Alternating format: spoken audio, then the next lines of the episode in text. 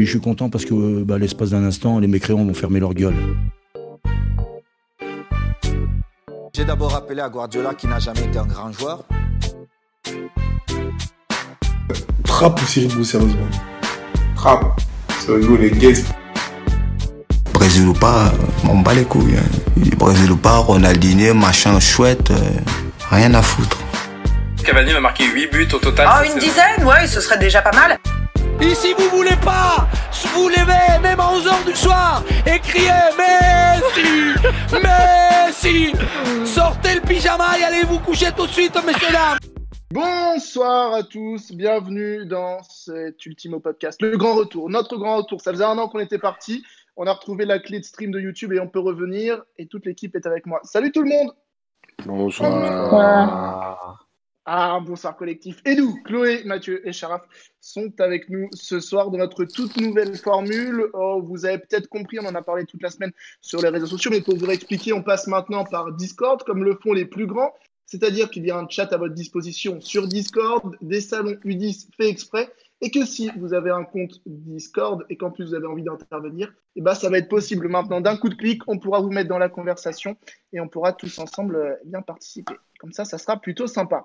3 sujets au programme ce soir. On va commencer par l'équipe de France masculine et les hommes qui aiment prendre les responsabilités, bien évidemment. Ensuite, on parlera un petit peu de Coupe du Monde féminine, sans trop rentrer sur le match d'hier, mais plus général, le ressenti de nos chroniqueurs sur l'événement. Et on parlera des changements de coach avec des infos un petit peu partout. On commence par l'équipe de France féminine, messieurs, dames. Qui c'est qui veut ouvrir? Qui c'est qui veut nous... l'équipe de France masculine, pardon. Qui veut ouvrir? Qui veut nous parler un petit peu de ça? Qui a pris son pied ce soir? Qui a regardé le match déjà? Qui a regardé le match déjà, ouais. Je me suis Allô. Je passe sous un tunnel. Ouais, ok, personne n'a regardé le match. Bon, pour ceux qui sortent du match, 2-0 au final pour les Turcs à Konya, dans une ambiance survoltée, j'ai envie de... Ah, c'était un four. Ouais, ça, comme on sait le faire, ils en parlaient d'ailleurs, Grand Margoton, ils décentralisent souvent les matchs en province, en Turquie, parce qu'à Istanbul, c'est un peu compliqué, mais c'est vraiment des ambiances typiques turques, et c'était ce que les Bleus attendaient finalement, Chloé. Ah ouais, et puis ils ont juste attendu, quoi, parce que je crois qu'ils attendent encore, là. Non, ouais, je pense que ça ne doit pas être facile de jouer dans un tel contexte, dans un tel...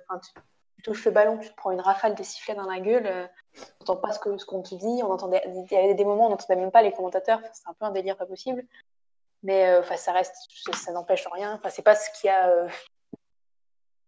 causé cette performance, c'est pas à cause des sifflets que Kylian Mbappé est absolument cataclysmique et qu'il se prend pour... qu'il fait un match de merde, quoi. Ouais. C'est plutôt le cas. Est-ce que, sans tirer sur personne, mais il y a des fautifs dans cette défaite ou pas, monsieur, vous qui avez suivi le match sur les réseaux sociaux, et je connais vos TL qui sont bien connaisseuses et doux. C'est bien évidemment la faute de Kylian Mbappé. Ça ne peut être la faute que de la noisette. Qui, je pense, personnellement, ça n'engage que moi, je pense qu'il a beaucoup trop de responsabilités dans cette équipe. Tiens. Et que du coup, bien évidemment, il entraîne l'équipe de France dans sa chute, dans sa mégalomanie.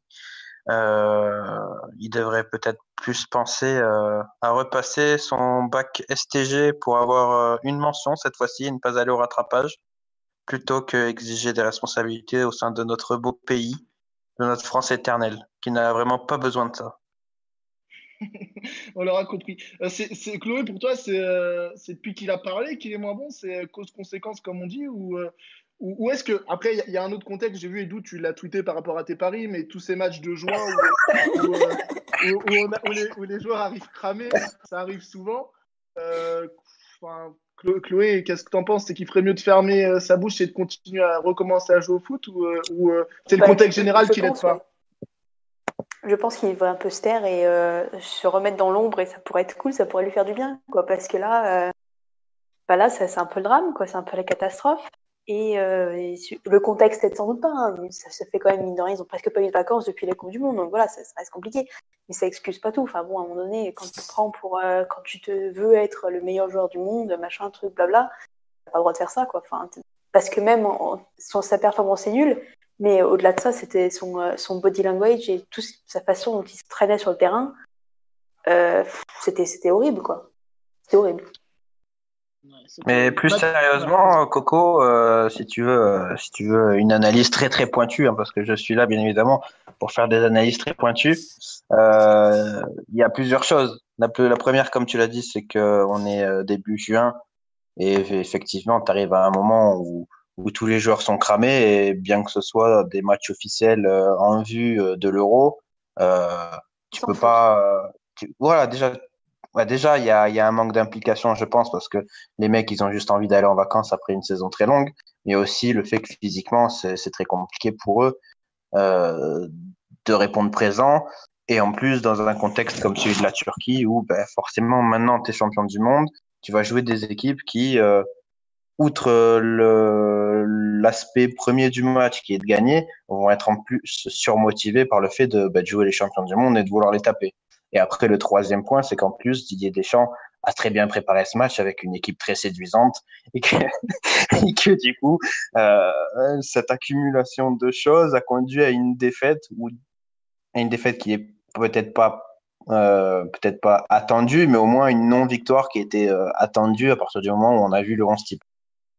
Sharaf, par rapport à ça, c'est une stat comme ça, mais c'est la deuxième fois, je crois, qu'N'Golo Kanté n'est pas titulaire sur les 2 ans. La dernière fois, c'était déjà une défaite. Cause-conséquence, c'est aussi ou pas, pour toi ? Bah, c'est le mec qui arrive à très équilibrer l'équipe, avec des profils un peu plus offensifs.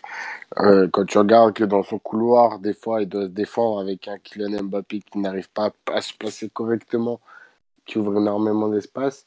C'est lui qui arrive à te couper énormément de brèches, et quand tu vois que le milieu de terrain aujourd'hui c'était Sissoko, Pogba, t'en avais un qui était totalement cramé de sa saison, en sachant que dans son club il y avait juste un seul milieu de terrain valide, c'était lui, et en plus il se blessait souvent, et de l'autre côté t'avais Pogba qui avait aussi passé une mauvaise saison et qui physiquement ne commençait pas à commencer le match directement en étant cramé.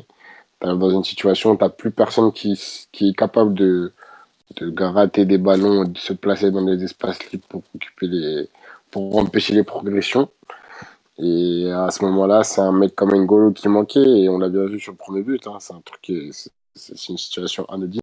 Mais si t'as N'Golo Kanté, déjà t'as la première passe qui n'arrive pas entre les lignes, et par conséquent, après c'est du football fiction, mais c'est un joueur qui aurait pu combler énormément de brèches, énormément d'espace, et aurait pu cacher les lacunes que l'équipe de France a eu ce soir.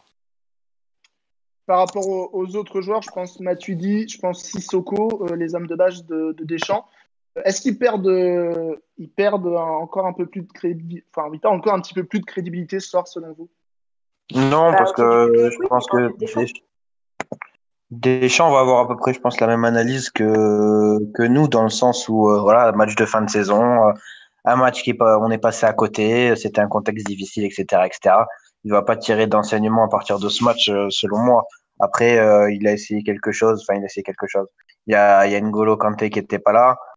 On sait que de toute façon, N'Golo Kanté va revenir dans le 11. Donc non, je pense pas que ce match va avoir une quelconque incidence sur la suite. Matuidi et Sissoko, ça fait des années et des années que on espère ou qu'on dit qu'ils vont sortir du 11, ils sont jamais sortis, donc c'est pas après un match en Turquie que quelque chose va changer.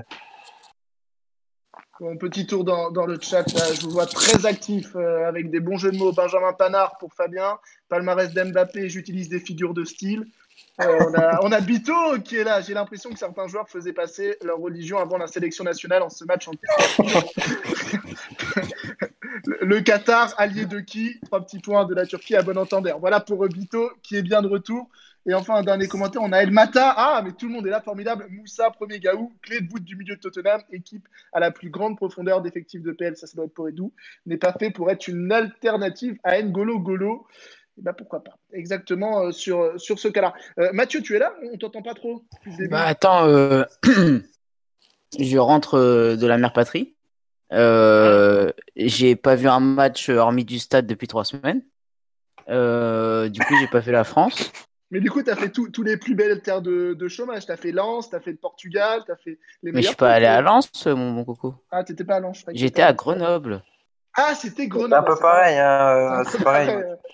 C'est cool, encore ça, ouais. Il n'y a pas le soleil, il y a la pollution et voilà. Là, par contre, je vois que dans le chat, ça commence à me vanner sur mon âge. Alors, j'ai eu 18 ans l'été dernier, donc on va arrêter, s'il vous plaît, parce que. On te retrouve. Tu as mué, Mathieu, durant l'été. On n'avait pas l'impression avant. C'est si mieux. Tu veux tout savoir, je suis malade actuellement, donc peut-être pas.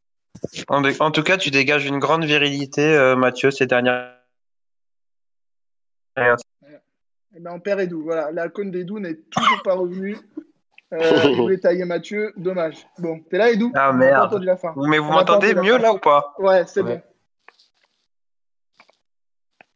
Je vais mettre ma. Allez, Edou, vas-y, va dormir. Allez. Ouais, allez, il est à la salle. Il est à la salle. Ouais, va voir bon, on va poursuivre. Max Vandrel est occupé là, à vous m'entendez mieux là. Oui, tu es de retour. Voilà, j'ai mis ma 4G pour faire taire les mécréants à mon sujet. Et je parle notamment de Sharaf qui essaye de me faire. Donc, Sharaf, le podcast vient de commencer. Quand on reviendra, sois patient. Voilà. Bon, la suite des choses. On nous demande où est Max Vandrel. Il n'est pas là. Max Vandrel, on vous racontera ce qu'il fait dans quelques jours. Il est embauché par la FIFA, forcément. On ne va pas se cacher. Il est au Bahamas. Non, pour tout vous dire, il est engagé par la FIFA sur la zone CONCACAF. Donc, il est actuellement à Trinidad et Tobago, sur une plage de sable fin. Voilà. Et en plus, pour une fois, c'est même pas avec l'argent du 10. Ouais. Oh, bah, un peu quand même. Hein. Oui. Ça a été un tremplin. Ça se voit pas, quoi. Oui. Ouais, et Edou, t'oublies de parler du Hummer de location qu'il a pris avec l'argent du site du mois dernier, quand même. C'est vrai. Mais pourquoi on a récupéré les podcasts? C'est qu'à un moment donné, il va tout claquer cet été. À un moment donné, le loyer, il va falloir le payer. Hein. On va arrêter ça en mois de juillet, août. Et après, il aura tellement cumulé d'argent que nous, on sera en crise. Et ainsi de suite. Et voilà. En tout cas, on sera là, hein, bien sûr, tout l'été avec de nombreux sujets à évoquer, entre autres la Coupe du Monde féminine. On en parlera tout à l'heure, celle que vous attendez tous. Oui, dernier point, Mathieu, je voulais te demander notre comptable un petit peu. Qu'est-ce que ça change pour la France à cette défaite? Rien. Attends. Alors, selon Flash Résultat, la France passe deuxième. Mais attendez, c'était pas le premier match de qualification pour l'Euro? Non, c'était au moins le troisième. Il y en a eu combien? C'est le troisième. Ah. Ça commence, c'est obligé. Autant pour moi. Bah, allez-vous parler de la CAN? Oui, on va parler de la CAN. Oui, parlons de la CAN, tiens. Vu qu'on maîtrise bien le sujet de l'équipe de France, autant passer sur la CAN directement. On maîtrise encore mieux. Bon, par contre, on a vu. Moi, j'ai tweeté par rapport à Burak Yılmaz, mais je crois que Chloé avait des commentaires à faire par rapport à Antoine Griezmann. Et on va t'écouter dans un instant, Chloé. Mais Edou, est-ce qu'avec une coupe comme ça, on peut mener une nation comme la France vers de nouveaux sommets? Moi, je pense totalement. De Griezmann. Je suis grave jaloux. Bien sûr. Et moi, je le trouve très, très beau. Voilà, toi, t'es mon gars. Ça lui va grave bien. Et Chloé et Clo-Clo valide en plus. Donc, Ah bah attends, je suis grave jalouse, il a plus de volume que moi, c'est terrible. non, franchement, moi, j'espère qu'il va la garder longtemps. Ouais, moi, je pense que Burak, c'était mieux quand même. Burak, vrai meneur d'homme et voilà, devant l'éternel, un meilleur de combat. Bito qui nous dit... Personnellement, je ne sais pas qui est cette personne, Coco. Donc, je peux pas choisir entre les deux. Hein. Mais pour de vrai, où joue Burak Yılmaz maintenant? En Turquie. Ah bah, super, merci. Tu joues en sélection? Il fait que la sélection, lui. Il est embauché par la France. Bah, qu'on sait pas, c'était... Dégradé au couteau, Nighty Zone, tu as totalement raison. Voilà, il joue au Fener, il y en a qui disent à Beşiktaş. Donc voilà, on voit des chatters très bien informés à Beşiktaş. Il joue à Beşiktaş. Avant, il jouait dans le club anglais de Sharaf, le dit El Mata. Lequel je crois sûrement les Toffees, d'après ce que je vois. Ah ouais, quand même, la carrière de Burak, elle est magnifique. Dis-nous tout. Il a fait Fenerbahçe, Trabzonspor, Galatasaray, Beşiktaş. Ok. Bah, il aime bien la vie. Ah ouais, franchement, lui... Il aime bien Istanbul, des deux côtés. On nous demande est-ce qu'on va parler de la CAN d'Evry. Je ne sais pas où on en est de cette CAN. Charaf, tu jouais ? Ah, bravo. Et on demande si Charaf entraîne une sélection à la CAN de Grigny. Est-ce que c'est le cas ? Absolument pas. Absolument pas. Dommage. Tant mieux pour eux. Hein. Il s'est fait virer. Il s'est fait virer. Il s'est fait virer. Bon, prochain match de l'équipe de France, c'est Andorre. Edoù, toi qui as l'habitude d'y passer durant tes périples vers la frontière, qu'est-ce que tu peux nous dire de cette sélection ? Andorre qui est connue pour sa rivalité avec la Jonquera pour de nombreuses raisons, qu'on développera peut-être un peu plus tard sur ce podcast. Déplacement qui n'est jamais facile en Andorre pour une raison très simple, on ne peut importer que 7 cartouches de cigarettes, pas 8. Donc il faudrait être prudent sur le retour. Après, en ce qui concerne l'aller, ça devrait être plutôt tranquille. Formidable. L'Andorre qui a perdu, je crois, ce soir, Mathieu. Flash résultat ouvert, c'est en Moldavie. Si mes souvenirs sont bons. Oui, exactement. La Moldavie qui a un carton rouge. Info complémentaire. Ah, Mathieu, capitale de la Moldavie ? Oui. Chisinau. Merci, Chloé. Chisinau. C'est pas comme ça, Mathieu, que tu vas avoir ton diplôme à Sciences Po, je te le dis. Hein. La géopolitique, c'est un assez important. Donc, remets-toi au boulot. Feignasse, communiste de merde. Bah, je te permets pas, Edoù. Et on se fait pourrir dans le chat parce qu'on nous dit, vous dites n'importe quoi, c'est Tosun qui joue à Everton, c'est pas du tout Burak Yılmaz. Et c'est vrai en plus. On est des spécialistes. On est des vrais spécialistes. Ne serait-ce pas là deux Turcs. Alors là, ça devient très dangereux ce que tu es en train de dire, Mathieu. Est-ce que tu peux, avant de donner ce genre de choses en tête, est-ce que tu peux dire que ça n'engage que toi, s'il te plaît ? Ça engage. Je mène une vie tranquille et j'aimerais qu'elle continue. Ça engage Max Vendrell. Oh mon Dieu. Mon Dieu. Oui, on a compris. Fabien qui dit Yılmaz, il joue à Beşiktaş, Zone qui dit Tosun, Yılmaz, ça reste des Ottomans. Et c'est bien le cas, les Ottomans qui ont donc battu l'équipe de France, par 2-0 dans un formidable match, dans une ambiance formidable du côté de Konya. Turquie, je ne sais pas où c'est en Turquie, c'est en Turquie. C'est perdu dans la Pampa. C'est dans la Pampa, ok, formidable. Voilà. Est-ce que Emre Mor a joué, nous dit El Matador? Absolument pas, il ne jouera jamais, j'espère. Mais est-ce qu'il joue encore d'abord? Je ne sais même pas, mais je ne crois pas. Il ne joue même pas, c'est au Celta. Fabien qui nous demande dans le chat un débat sur Benjamin Pavard. Bah c'est une merde. C'est bon. Ouais, d'accord. Bravo Chloé. Je pense qu'on va faire un podcast pour Chloé. Allez, on peut fermer U10. Ah non, mais je sais pas, mais on parle quand même d'un type qui joue dans une équipe qui a pris presque 80 buts sur une saison, sachant qu'il y a 2 matchs en moins qu'en Ligue 1. Là, il a signé au Bayern. Depuis qu'il a signé au Bayern, le type, il est en vacances. Et là, il y a 3 jours, dans une interview, il nous sort, oui, à titre personnel, j'ai fait une belle saison, machin. Bah, ferme ta gueule un peu, c'est bon, quoi. Elle est chaude. Ah ouais, quand même. Chloé qui vient de mettre un 50 de professionnalisme de Max Vendrell. Non mais écoute, à un moment donné, on va pas canalisé pendant 5 ans et là, c'est crack à total. Del, lâche tout. Benjamin Pavard, le déclencheur. Ça suffit quoi. À un moment donné, ça suffit. On l'a subi en Bundesliga. Et non, c'est pas le meilleur défenseur de Bundesliga. Enfin. Non mais c'est vrai que Chloé, il est quand même agaçant. Oui, il est agaçant, oui. Il est très agaçant même.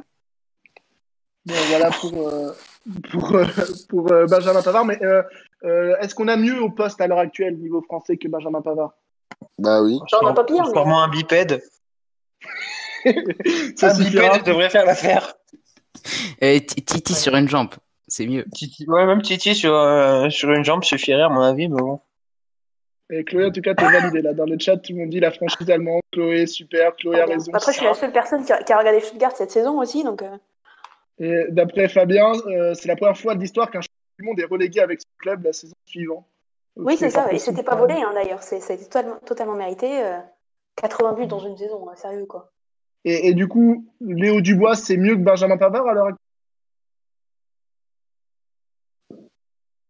Ok, je vois réactif. De quoi, Léo Dubois, c'est mieux que Pavard? On n'a pas entendu, Ouais, Léo Dubois, est-ce mieux que Benjamin Pavard? Grand débat à 23h30. Bah déjà, c'est un latéral droit. On peut dire ce qu'on veut, mais c'est un latéral droit. C'est sans doute pas pire. Ouais, donc... S'il faut avoir un blanc dans le 11, partons sur Léo Dubois, quoi. Attention, petit commentaire de Bito pour Edou. Léo Dubois est un sanglier, il n'est donc pas bipède. Impossible pour lui de jouer latéral droit. Bito, très dur. Hein. Léo Dubois, quand même, une belle patte de sanglier, certes, mais une belle patte. Donc, j'ai du mal à comprendre ces propos très durs de notre ami Bito. Sûrement son côté communiste à lui aussi. Bon, on nous propose Kenilala plutôt. Kenilala plutôt que. Oui, Kenilala, joueur intéressant. Si on arrive à fermer les yeux sur son prénom, qui est quand même gênant. Ok, excusez-moi. Super, Sacha. Excusez-moi, pardon. Merci pour. Voilà. On sent quand même toute l'expertise du consultant professionnel, vachement rémunéré par un club de l'élite. Elle devrait être bonne, les analyses. Ah, on comprend pourquoi Coco a fait des pieds et des mains pour que tu sois sur ce podcast ce soir. Indéniablement, tu fais passer un palier à ce podcast. Dans le chat, on nous dit que même pour remplacer au moment du remplacement, compliqué ensuite de faire. Il les a fait rentrer tous les deux à la mi-temps et Coman. Au moins, on sait qu'il a toujours tout droit. Pas d'amélioration sur ce côté-là. Ah non, mais le problème est le même depuis des années. Oui. Bah, c'était le seul mec qui aurait pu se bouger le cul à faire quelque chose offensivement. Donc, après, l'entrée, pour moi, limite, elle est tardive. Hein, parce que limite, il faut le rentrer à la 30e. Bon, en tout cas, attention donc pour Andorre, qui se présente comme un sérieux concurrent dans la suite de ces éliminatoires. On a déjà beaucoup parlé d'équipe de France. Est-ce que dans le chat, vous avez peut-être un sujet à évoquer? On a fait un petit peu le tour, je pense. On a parlé des latéraux, on a parlé de Kylian, responsabilité Mbappé. Est-ce que tu veux une prise de position Moi, je l'attends. Perso, Coco. Je l'attends. Mais... Voilà, alors je vais te la donner.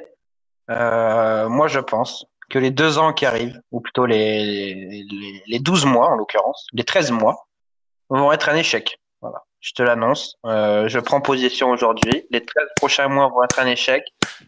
Didier Deschamps a fini par échouer à Monaco. Il a fini par échouer à Marseille. Et ça finira pareil en équipe de France, car il n'aura pas su partir au bon moment. Voilà, je te le dis. D'où enculé. Non, voilà, la prise de risque, elle est là. Maintenant, vous en faites ce que vous voulez. Mais j'aurais prévenu. Et Chloé, Mathieu, d'accord avec l'analyse de confiance aveugle en Edou. Il a récupéré 800 € récemment, je ne sais plus quand. Là, pendant une semaine... j'ai reperdu depuis, mais oui. Mathieu, au Portugal, les gens ils s'en foutent, quoi. Oula. Chloé, Strasbourg, ça passe plus. Bon, on veut qu'on parle un peu de... Strasbourg. On n'a pas la fibre dans la campagne stéphanoise. Ah oui, je me disais bien que là-bas, il n'y avait pas la DSL. On nous demande de parler un peu de Lucas Digne. Parlons de Lucas Indigne. Bah, je ne sais pas s'il aurait joué. Il aurait joué au poste de latéral gauche. Première nouvelle, Lucas Digne est en équipe de France. C'est ça le problème, en fait. Donc, voilà. C'est tout à fait mérité. Mathieu, il sort d'une très, très grande saison avec Everton. Voilà. Je te l'annonce. C'est bon à savoir. Voilà. Le Bartomeu se serait donc encore trompé sur son cas. Étonnant.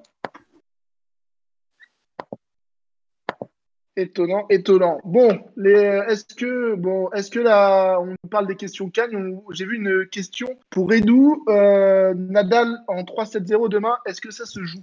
Oui, ça se joue, bien sûr. Mais après, voilà, il y a 2 choses à prendre en compte, Coco. La première, c'est la cote, qui est très intéressante selon moi, de 12 aux dernières nouvelles. Puis après, il y a la deuxième question, qui est l'honneur, la fierté. Peut-on se regarder dans une glace, dans un miroir, quand on a gagné de l'argent grâce à Raphaël Nadal? Pour moi, la réponse est non.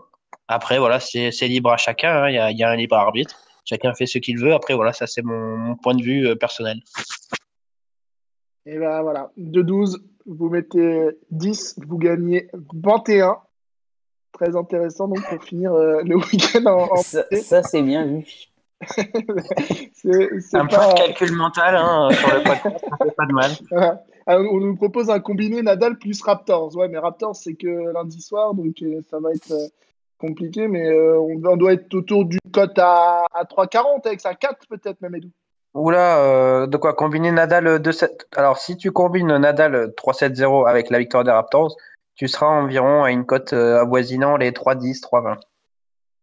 Ok. Voilà. Donc, si vous mettez 20 €, vous serez aux alentours de 64 € pour faire un petit resto peut-être lundi soir.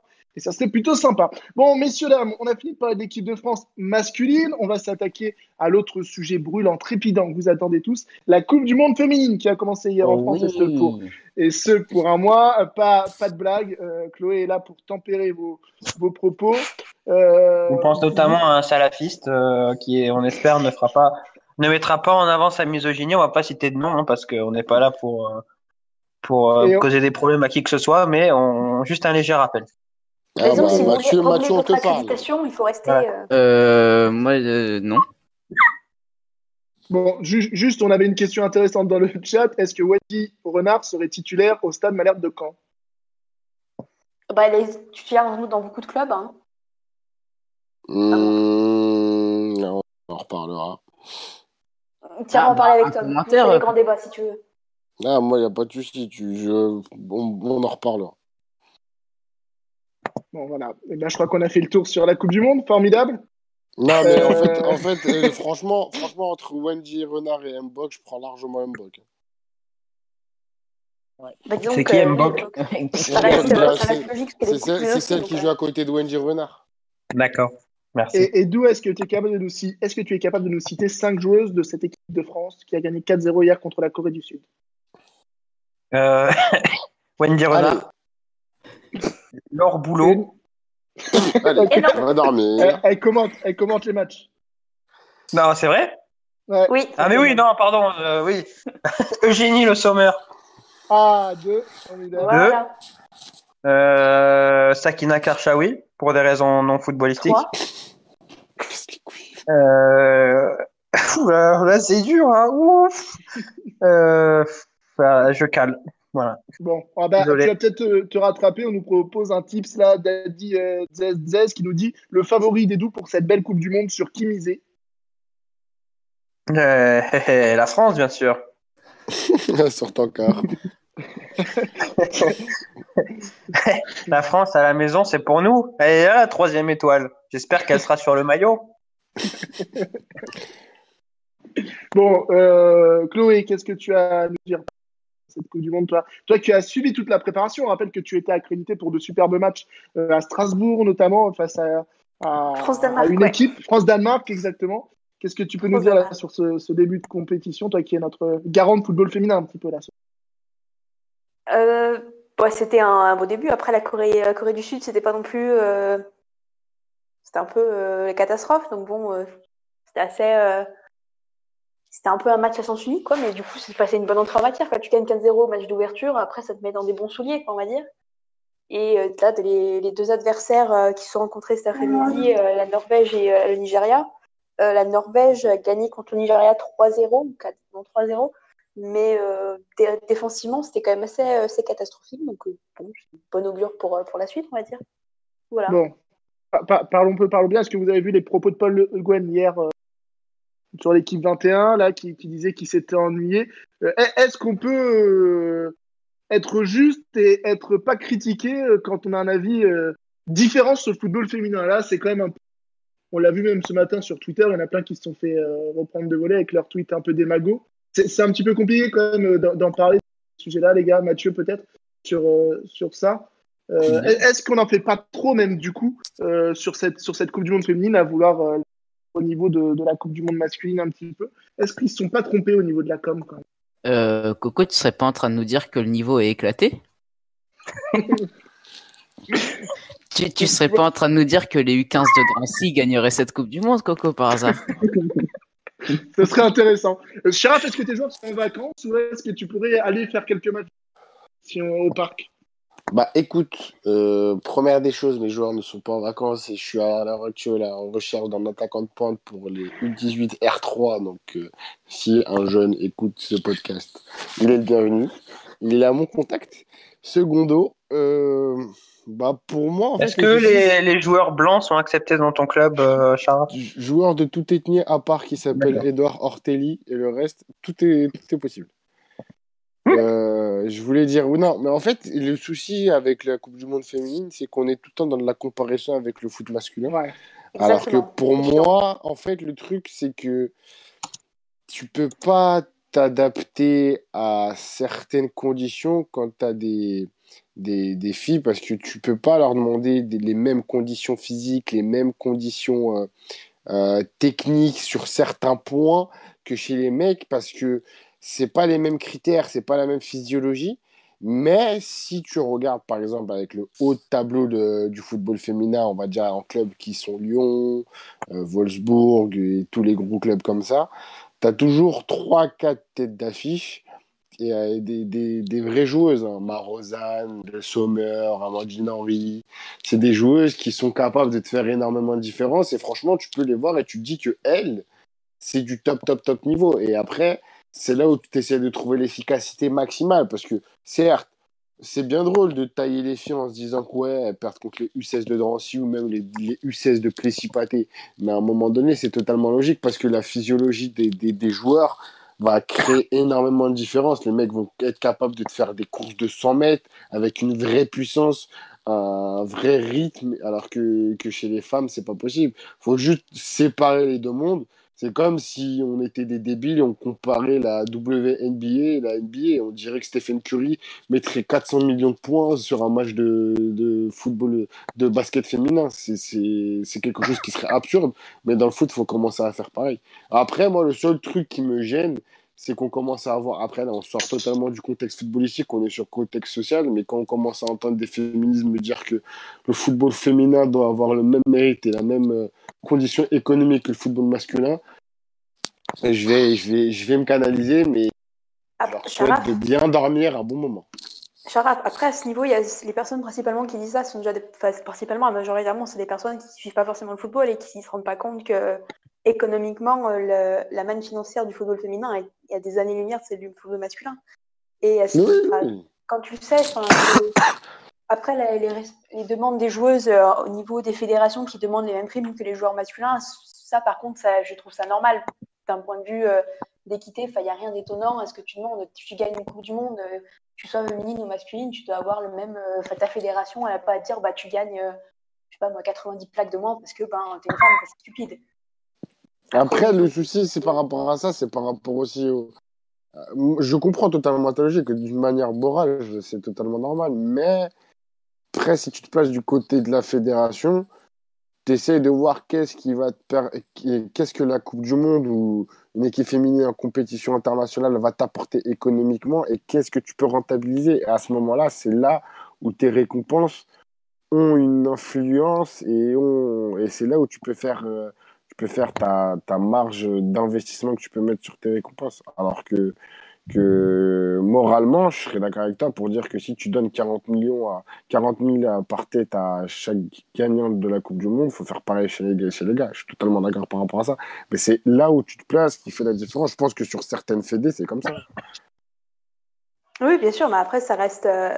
au niveau des joueurs, je pense que ça reste un débat qui est légitime et qui doit... je pense que les joueuses, elles ont le droit de faire ça parce qu'au niveau des sponsors, etc., c'est différent, mais au niveau des fédérations même, c'est une chose que les fédérations devraient faire parce que, au final, si tes filles, elles gagnent une Coupe du Monde, ça aura forcément une répercussion dans le pays et tu peux pas le nier. En Allemagne, ça a eu des répercussions incroyables. Aux États-Unis, c'est pareil et il y a d'autres exemples. Je suis d'accord avec toi. Est beaucoup plus développé que le football masculin, quoi. Plus développé. Elles ont une bien meilleure réputation et une bien meilleure influence. Donc voilà, je pense que ça reste quelque chose qu'il faut prendre en compte. Voilà donc pour ce débat intéressant. Ne vous inquiétez pas, on va repasser sur des calembours et des petites vannes. Edou, qu'est-ce que tu as pensé de la numéro 10 coréenne qui était assez dépositaire du jeu hier lors des victoires 4-0 des Françaises malgré tout? Un jeu sans ballon très intéressant. On sent que, bien que son équipe ait pris l'eau, elle a su toujours proposer des solutions à ses coéquipières. Elle aurait aimé avoir plus le ballon parce qu'on sait que c'est une joueuse qui a énormément de qualité. Elle a un pied droit égal à son pied gauche. ce qui est assez rare pour un gaucher, car on rappelle que les gauchers ont une moins bonne utilisation du pied faible que les droitiers avec le pied gauche, hein, pour la petite explication scientifique. Du coup, c'est vrai que on est un peu déçu qu'elle n'ait pas pu toucher plus la balle, parce qu'elle nous aurait régalé comme elle a l'habitude de le faire. Comment ? Elle a mis son équipe dans de beaux draps. Comment est votre blanquette ? Bon, voilà, mais en tout cas, on sent le spécialiste et l'homme qui a regardé le match malgré tout, même s'il dit que c'est pas grave. Fabien qui nous dit: que pensez-vous du pénalty surréaliste pour l'Espagne contre l'Afrique du Sud ? Eh ben, l'Espagne, on n'a pas Canal. Si, moi j'ai regardé, c'était un vol. Allez. C'était un vol. Ok, qu'est-ce qui s'est passé, Chloé ? Raconte-nous, parce qu'on a des spécialistes là. Il n'y a pas pénalty. Non, il n'y a jamais pénalty. Bah, ils ont deux pénaltys, les Espagnols. Le premier, à la limite, tu donnes un pénalty, mais encore. Non, en fait, tu ne donnes pas pénalty parce que c'est. Enfin, bref, voilà. Et le deuxième, c'est un pénalty. On ne sait pas trop d'où il arrive, le pénalty. Donc, l'Afrique du Sud se fait voler. Voilà. Et voilà. Et en tout cas, Bito qui nous dit: Lee, elle n'a pas assuré la couverture. Celle-là, elle était bonne aussi. Bien joué, Bito. Dans le chat, je suis un peu. Il y en a un qui a lu les notes de la Corée l'année dernière. Oui, exactement. Voilà, on ressort les. Voilà, donc c'est une vanne copyright. En plus, bravo, Bito, pour nous avoir ressorti ça. Est-ce qu'on passerait pas au dernier sujet de la soirée, qui sera peut-être le plus complet ? On va parler un petit peu de la ça va être dur d'être plus complet que les deux premiers, quand même, Coco, parce qu'on a quand même été très pertinent. On va parler de la valse des coachs. On va peut-être commencer par la Ligue 1. Dans le chat, dites-nous, tiens, allez, hop, je vous laisse 30 secondes, là, le temps de m'écrire tout ça. On parle un petit peu des coachs. Est-ce qu'on commence par la Ligue 1 ? Par qui on commence ? Mathieu revient tout droit de Lisboa, Portugal. J'étais à Porto, Coco, hein, c'est pas pareil. Oh, Mathieu, c'est bon. Hein. C'est pas pareil, ça va. Hein. Ah, on a un message de Max Vendrell qui était ce soir, pour tout vous dire, au commentaire de Norvège-Nigeria au stade de l'eau. Il y a vraiment des gens qui ont acheté des places pour ce match. Il nous dit que le prix en tribune de presse était scandaleux, mais que le Danemark joue bien. Danemark joue bien. Non, c'est la Norvège. Mais oui, mais il nous parle du Danemark. Oui, ben il va faire une sacrée idée là quand même. Il a commenté le match. Il a encore bien. Ah ouais, ok. D'accord. Bon, je crois. Le professionnalisme légendaire de Max Venrey. Bon, ça fait plaisir. Il va nous parler d'André Villas-Boas. Mathieu, qu'est-ce que tu peux nous dire ? Puisqu'on a entendu beaucoup de choses depuis 10 jours maintenant, des pour, des complètement contre. Qu'est-ce que tu en penses, toi, de ton compatriote à l'OM ? Déjà, il n'a pas de calvitie naissante. Oh là là. Sa barbe, elle est bien taillée. Non, vas-y. Pardon, mais le dernier message de Max. Je me suis donc trompé durant 90. Il sait quand même qu'il y a un gros contentieux entre la Norvège et le Danemark. Il y a quand même des guerres entre les deux pays, quoi. Ah ouais. Oula. Que la Norvège a été danoise et tout. Enfin, que c'est un peu. Vous imaginez, en fait, pour tout vous expliquer, il commente un peu le match pour les personnes pas forcément qui ne voient pas forcément très bien le terrain. Les mecs, ils ont dû dire, on est sur quel match ? Ils ont dû rien comprendre. Mais Vendrell, il est genre sa voix, on l'a entendu à la télé. Mais peut-être qu'on pouvait l'entendre. J'ai pas eu l'occasion, mais en audio description, je sais pas si c'est leur commentaire qui s'est repris. En tout cas, dans le stade, on pouvait. Mais ouais, il a parlé de Schmeichel et tout ça. Dans le stade, alors ça, c'est intéressant. Ah bah c'est le cas depuis l'Euro 2016. Pour les malentendants, ils peuvent avoir une paire d'écouteurs et se brancher sur une fréquence, je crois, pour écouter un petit peu l'audio description du match. Et il dit qu'il a commenté Danemark, Afrique du Sud. C'était donc Norvège, Nigeria. Et nous, tiens, avant de passer sur Villas-Boas, on a vu les Africaines du Sud arriver en dansant au stade, toujours cette ferveur qu'on aime. Oui, où veux-tu en venir, Coco ? Sur la ferveur autour de cette Coupe du Monde. Ah oui. Beaucoup de ferveur. 3-0 au final. Hein. Petite danse pour 3-0. Non, mais c'était une ferveur, ce qui fait plaisir. Non, il y a eu 3, je crois. À 3. Oui, Coco, faut suivre la Coupe du Monde féminine quand même. Ah ouais, non, l'Afrique du Sud, c'était contre l'Espagne, il y a eu 3 et l'autre 3-0. Donc du coup, ça, c'est une belle ambiance. Ça, on voit pas chez les gars, c'est sûr. Hein. Parce qu'avec leur casque et leurs écouteurs… Ça, bah oui, ils font pas attention, ils sont dans leur bulle parce qu'ils écoutent des rappeurs pris de justice dans des casques à 350 €, alors que les mecs qui viennent au stade, ils ont même pas de quoi s'acheter une baguette. Moi, je trouve ça…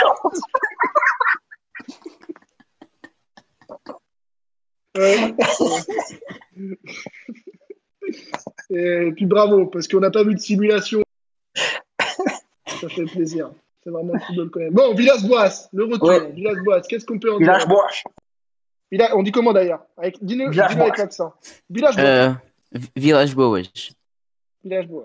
Putain, quelle langue de merde. C'est encore plus espagnol. Pardon, mais. Bon, ça va, Chloé. Après, pour quelqu'un qui étudie les langues nordiques, ça va. Hein. Oui, oui, non, mais tout à fait. Je le reconnais. Bon. Je fais de l'allemand et du danois, donc c'est encore pire, mais. Bon, Villas-Boas. C'est pour moi la question là ? Ah oui, c'est pour toi. Bah il y a beaucoup de portugais sur la conversation, Mathieu. Putain, tu fais chier maintenant. Bon, active, bordel. On va faire un petit historique. Oui, ouvre Wikipédia. Zénith Saint-Pétersbourg. Attends, on les connaît. Non, mais par contre, je vais m'arrêter à 2011. Parce qu'après, c'est compliqué. Alors, là, il y a mes sushis qui m'attendent. Bah vas-y, Chara, je prends mon temps. Donc, il arrive en 2011. Il était connu en dessous parce qu'il avait quand même fait une demi de Coupe de la Ligue avec l'Académica. Donc, tout le monde savait qu'il était prometteur, surtout qu'il était jeune. Il devait avoir, je sais pas, une petite trentaine à peu près. Donc, mais ouais, sinon les supporters étaient assez partagés. Mais il arrive et direct, il y a la Super Coupe contre Benfica, victoire 2-0. Genre vraiment, c'était une masterclass de malade. Voilà, concernant un peu sa philosophie, bah il s'obstine pas sur les résultats, mais les résultats intermédiaires, c'est-à-dire si on lui fixe des objectifs, il va les tenir, mais il aime pas être jugé vraiment sur ses. C'est relou. Mais relou. Vous savez que maintenant je peux vous mute. Grâce à voilà, et mute-le. Cet enfant ingérable. Donc voilà. Non, mais c'était très intéressant. Voilà. Donc il aime bien être. Je vais faire la grève. Excuse-moi, pardon. Excuse-moi. Il aime bien à court terme.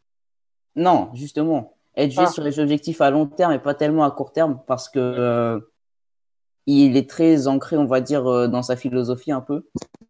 Après, c'est pas un mec qui va forcément s'adapter à ses joueurs. C'est-à-dire qu'il va les utiliser pour rentrer un peu dans sa philosophie.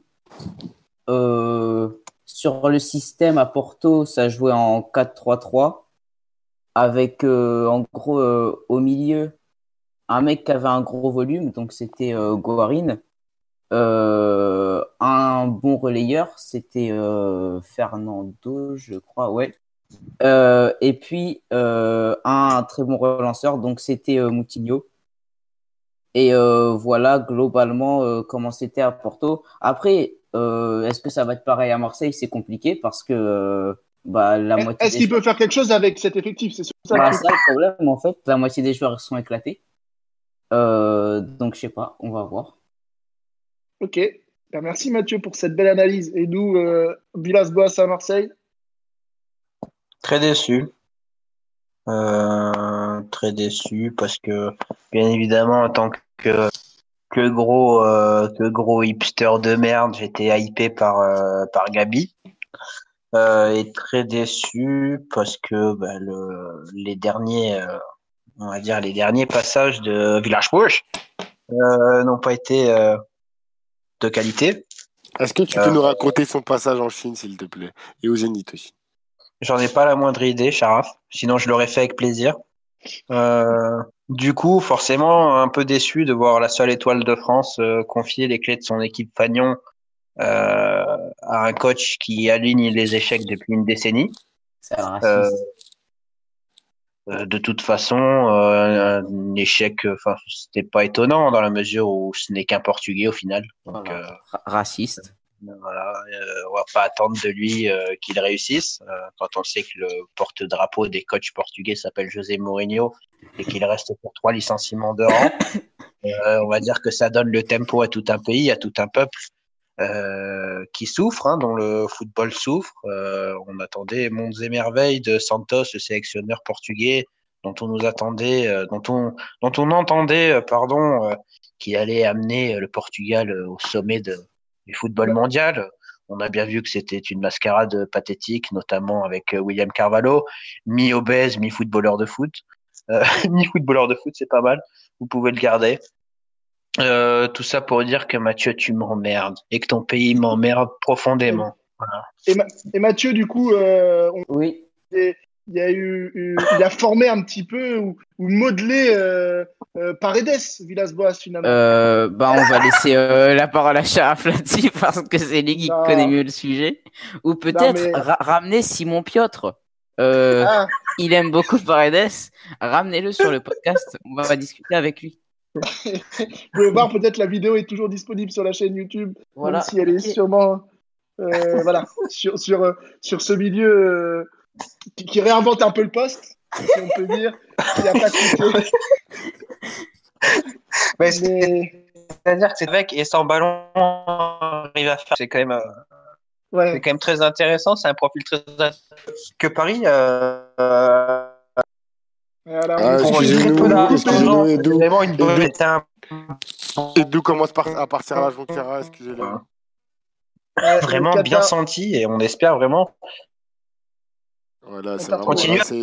Vas-y, sur l'autoroute. Tu es sur l'autoroute apparemment, mais vas-y, continue. Qui m'offre ? Ça a coupé ? Ça a coupé 30 fois même. Putain, mais pourtant j'ai la 4G là, c'est impeccable. Pourtant, bordel. On nous dit Edou, moins d'argent dans les paris pour la connexion internet STP. Bravo Antoine. On va tenter, tout dépendra de Nadal demain en 3-7. Voilà pour ça. Petit mot de l'Orel quand même avec Coco. Oui. Est-ce qu'on peut parler du licenciement de Christophe Pélissier quand même? Ah, toi tu veux remonter direct au nord avec Amiens. Et d'où est-ce que ça t'intéresse, Amiens? Oui, beaucoup. Allez Mathieu, parce qu'on voit, j'ai vu que ta fanbase là nous parle de Moussa Konaté, etc. Donc tu veux un petit mot d'Amiens, c'est ça? Voilà. Non, mais juste j'embrasse le Amiens SC, c'est tout. Et voilà, c'est tout. Et moi, je tiens à dire un truc sur le Amiens FC. Il y a un joueur qui a signé dans le club qui vient de chez moi, Jason Papo. Ça va se finir comme le gardien numéro 2 de Strasbourg, cette histoire. Qui a été meilleur joueur de la Coupe de la Ligue et qui a réussi à éliminer l'Olympique de Marseille. Excuse-moi, pardon. D'accord. Amiens est une charmante ville, mais il y a quoi à faire à Mathieu? Allô.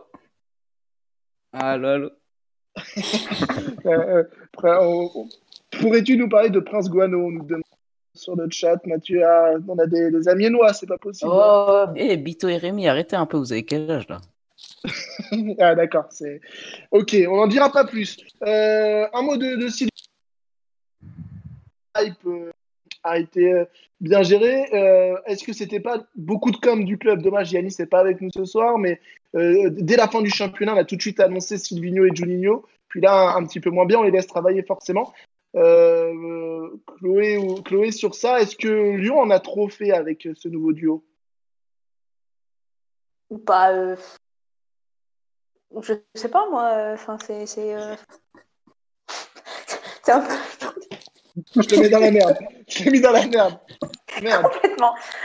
Disons que je m'en fous un peu, en fait, pour être honnête. Mais c'est cool pour Juninho, quoi. Il a beaucoup de classe.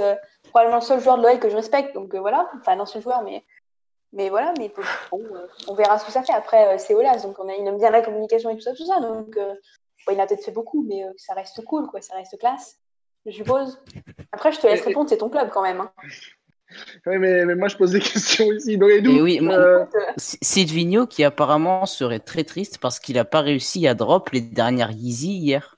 C'est les infos qu'on a. Quelle grosse merde, Mathieu. Et oublie Silvinho qui est dans les commentaires ce soir. Pas du tout, c'est Sissigno de chez nous, ça n'a rien à voir. Ah, merci Corentin, vraiment. Hein. Et donc voilà, donc Julie. C'est Mais vous voulez parler des entraîneurs, mais vous ne me proposez rien. De qui on parle, les amis? Qu'est-ce que vous voulez? Non, moi, je voulais dire que Silvinho et Juninho portaient très bien le polo. Vraiment, non, un super choix de Jean-Michel Aulas. On avait Bruno Genesio, c'était la classe. C'était un costard bien taillé, c'était des manches qui tombaient juste. C'était un col de chemise bien plié, bien repassé. Et là, on aura droit à deux énormes ringards qui sont là en claquette Quicksilver et en polo beaucoup trop petit. Non, mais vraiment, on peut le dire, hein, Jean-Michel Aulas a eu les mots justes. L'OL a vraiment passé le nouvel étage de la fusée. C'est vraiment la classe. Bon, on va redescendre plus bas parce qu'on nous demande de parler un peu du FC Barcelone, mais Edou a l'air chaud en plus. La situation, toi qui es proche du vestiaire barcelonais, Edou, on va statu quo au niveau… Ben, j'ai envie de te dire, Coco, la finalité du football, c'est gagner des titres. Le Barça vient d'enchaîner 2 doublés, ce qui est une performance rare, ce qui est une performance unique. Il n'y a aucune raison de changer le capitaine de ce bateau qui flotte, qui fait mieux que flotter. Je veux dire, pourquoi changer un coach qui a une telle maîtrise sur son vestiaire, sur les résultats? Alors oui, les médisants, les personnes qui ne s'intéressent qu'aux gros titres diront qu'il s'est fait sortir de Ligue des Champions, mais il s'est quand même fait sortir, et ça, faut le dire, Coco, par le futur vainqueur de la Ligue des Champions. C'est pas rien. C'est pas rien. Et à un moment donné, il y en a marre de taper sur les gens. Pourquoi prendre la photo de Kofi? Il casse la tête. Non, pour être plus sérieux, qu'il aille se faire enculer, Ernest Valverde. Qu'il retourne dans son Pays basque de merde et qu'il nous laisse tranquille. En plus, il commence son argumentaire avec une chose fausse en disant qu'il a fait 2 doublés. C'est vrai, j'avais oublié qu'il avait perdu en finale de la Copa del Rey, alors que pourtant, j'avais mis la coquette somme de 100 € sur la victoire du FC Valence et du but de Rodrigo Moreno, ce qui m'a rapporté la coquette somme de 1100 € qui ont été réinvestis sur 30 points de Kawhi Leonard, qui en a fait que 27. Donc Kawhi Leonard va te faire enculer. Tu as niqué ma vie. Ah là là, non mais ça va être compliqué au Barça cet été, vraiment. En plus, je pense qu'en termes d'effectifs, tu arrives à un stade où tu arrives à saturation sur certains postes en termes de conditions physiques, des conditions même psychologiques, à force d'avoir de l'exigence. Et l'effet de l'exigence, elle commence vraiment à déteindre sur le vestiaire et sur les anciens. Quand tu regardes un mec comme Jordi Alba, qui, quoi qu'il arrive, offensivement, t'apportera, je pense, tout ce qu'il veut à son poste, mais défensivement a énormément de lacunes. Au milieu de terrain, je me suis fait charcuter, mais à un moment donné, quand tu regardes la condition physique de Busquets et même les conditions d'exigence que peut avoir Busquets, il y a toujours ces éclats de génie où il peut faire des différences sur une passe, sur un placement, mais c'est plus le même Busquets qu'on connaissait. Ça va être compliqué, et si vraiment tu repars avec ce même effectif-là cet été, en rajoutant juste De Jong plus une autre grosse pépite pour la mettre dans le 11 de départ et attendre l'année d'après pour vraiment remplir ton effectif. Je pense que l'année prochaine, il va falloir serrer les dents, surtout si tu gardes Valverde. Et en sachant que t'as derrière le Real Madrid qui est en train de gonfler, qui est en train de faire un gros mercato, l'Atlético qui va être, je pense, l'année prochaine, à mon avis, mais c'est pas sûr, dans une phase de transition sur une année où ils vont vouloir avoir un effectif qui va permettre de les faire qualifier en Ligue des Champions sans aller viser le titre. Valence qui va essayer de chercher quelque chose. Ça va être pour moi, je considère que si tu dois mettre un favori en Liga l'année prochaine, tu mises sur le Real Madrid et non sur le Barça. Après, on verra bien. Voilà pour ce point FC Barcelone. On vous demande des nouvelles de la Juventus avec des rumeurs, je crois, de Guardiola. Non, c'est ça, les amis? Alors, là, parlons peu, parlons sérieux. Il est temps de rendre hommage, grâce à cette tribune, à l'être humain le plus fantastique d'Europe à l'heure actuelle, Je cherche son prénom pour être tout à fait précis, parce qu'il mérite que je donne son prénom et son nom. Alors, visiblement, il n'a pas de prénom, ce monsieur. C'est juste un homme. Ah, alors voilà. Son nom, c'est Luca Momblano. Alors, cette personne, c'est un journaliste italien qui, l'an dernier, avait déjà chié sur tout le monde en annonçant la venue de Cristiano Ronaldo avant tout le monde. Il s'est mis en hibernation pendant 10 mois et depuis deux mois, ça a été le seul en Italie à annoncer formellement que Max Allegri allait partir. C'est-à-dire que ni Di Marzio, ni Agresti, qui sont censés être les références en Italie, l'avaient annoncé. Mais lui, il a dit depuis le début, Allegri ne restera pas à la Juve. Bon, il a dégagé. Et ce cher Luca Momblano, ça fait maintenant 1 mois que tous les jours, il annonce que Pep Guardiola va signer à la Juventus et que tout ce qui est dit dans les médias est faux. Bon, c'est ce qui est déjà hilarant, parce que c'est le seul à dire ça. Et surtout, tout le monde annonce Sarri. Bon, aujourd'hui, il a un peu mis de l'eau dans son vin en disant qu'on aurait le fin mot de l'histoire lundi. Sauf que, point que j'ai oublié de souligner, ça a été le seul aussi à parler des sanctions que l'UEFA allait donner à City bien avant que l'affaire soit ébruitée. Là, aujourd'hui, l'affaire est reprise par tous les journalistes, par tous les médias, mais ça a été le seul au début à en parler. Donc, cette histoire de Pep Guardiola, bien malin, celui qui pourra dire qu'il va vraiment signer à la Juve, en tout cas, je pense que ça existe vraiment, mais que on est encore en suspens de la décision de Pep. Dans tous les cas, si c'est pas Pep, ce sera Sarri. J'ai vu que Sarri c'était quand même pas très bien accueilli du côté de Naples, forcément. Du côté de Turin, on est plutôt ouvert à ça ou pas? Globalement, moi, de ce que j'en vois sur Twitter, j'ai l'impression qu'ils sont plutôt... la majorité a l'air quand même beaucoup... a l'air très heureuse. Bon, en même temps, tu les comprends, ils viennent de passer X années avec Max Allegri. À un moment donné... il y a le désespoir qui rentre en ligne de compte, il y a l'angoisse, tout ça, il y a les maux de ventre devant chaque match. Donc du coup, forcément, le Sarri Ball, tu l'accueilles à bras ouverts. Est-ce qu'il y aura le Sarri Ball? Comment? Est-ce qu'il y aura le Sarri Ball? Voilà, après, je pense qu'ils ont raison de se satisfaire de Sarri, parce que de toute façon, sur le marché, à part Pep et peut-être Pochettino, t'avais aucun nom jouable de... Qui ? Il y en a un qui a signé juste à côté. Oui, bon, mais ça, c'est un... Pardon, c'est un cas spécial aussi, Charaf. Donc oui, on peut citer Kanté, mais c'est particulier, parce qu'il y a quand même un passif. Mais après, à part ces trois noms, t'avais pas grand monde sur le marché non plus à aller chercher, et qui avait de véritables références et qui était sûr. Après, voilà, comme tu l'as dit, moi, Sarri, à la base, j'aime beaucoup ce qu'il a fait à Naples. J'ai été déçu de ce qu'il a fait à Chelsea, même s'il y a évidemment des circonstances atténuantes. Mais dans le fond, je trouve que son bilan à Chelsea, il est décevant. Même si c'est très amusant de voir à quel point une simple victoire en Europa League contre Guendouzi et Kolasinac a fait retomber pas mal de verres. Dans le fond, moi, j'ai trouvé ça décevant. Après, voilà, la problématique aussi de la Juve, ça va être de savoir avec quel effectif Sarri va venir.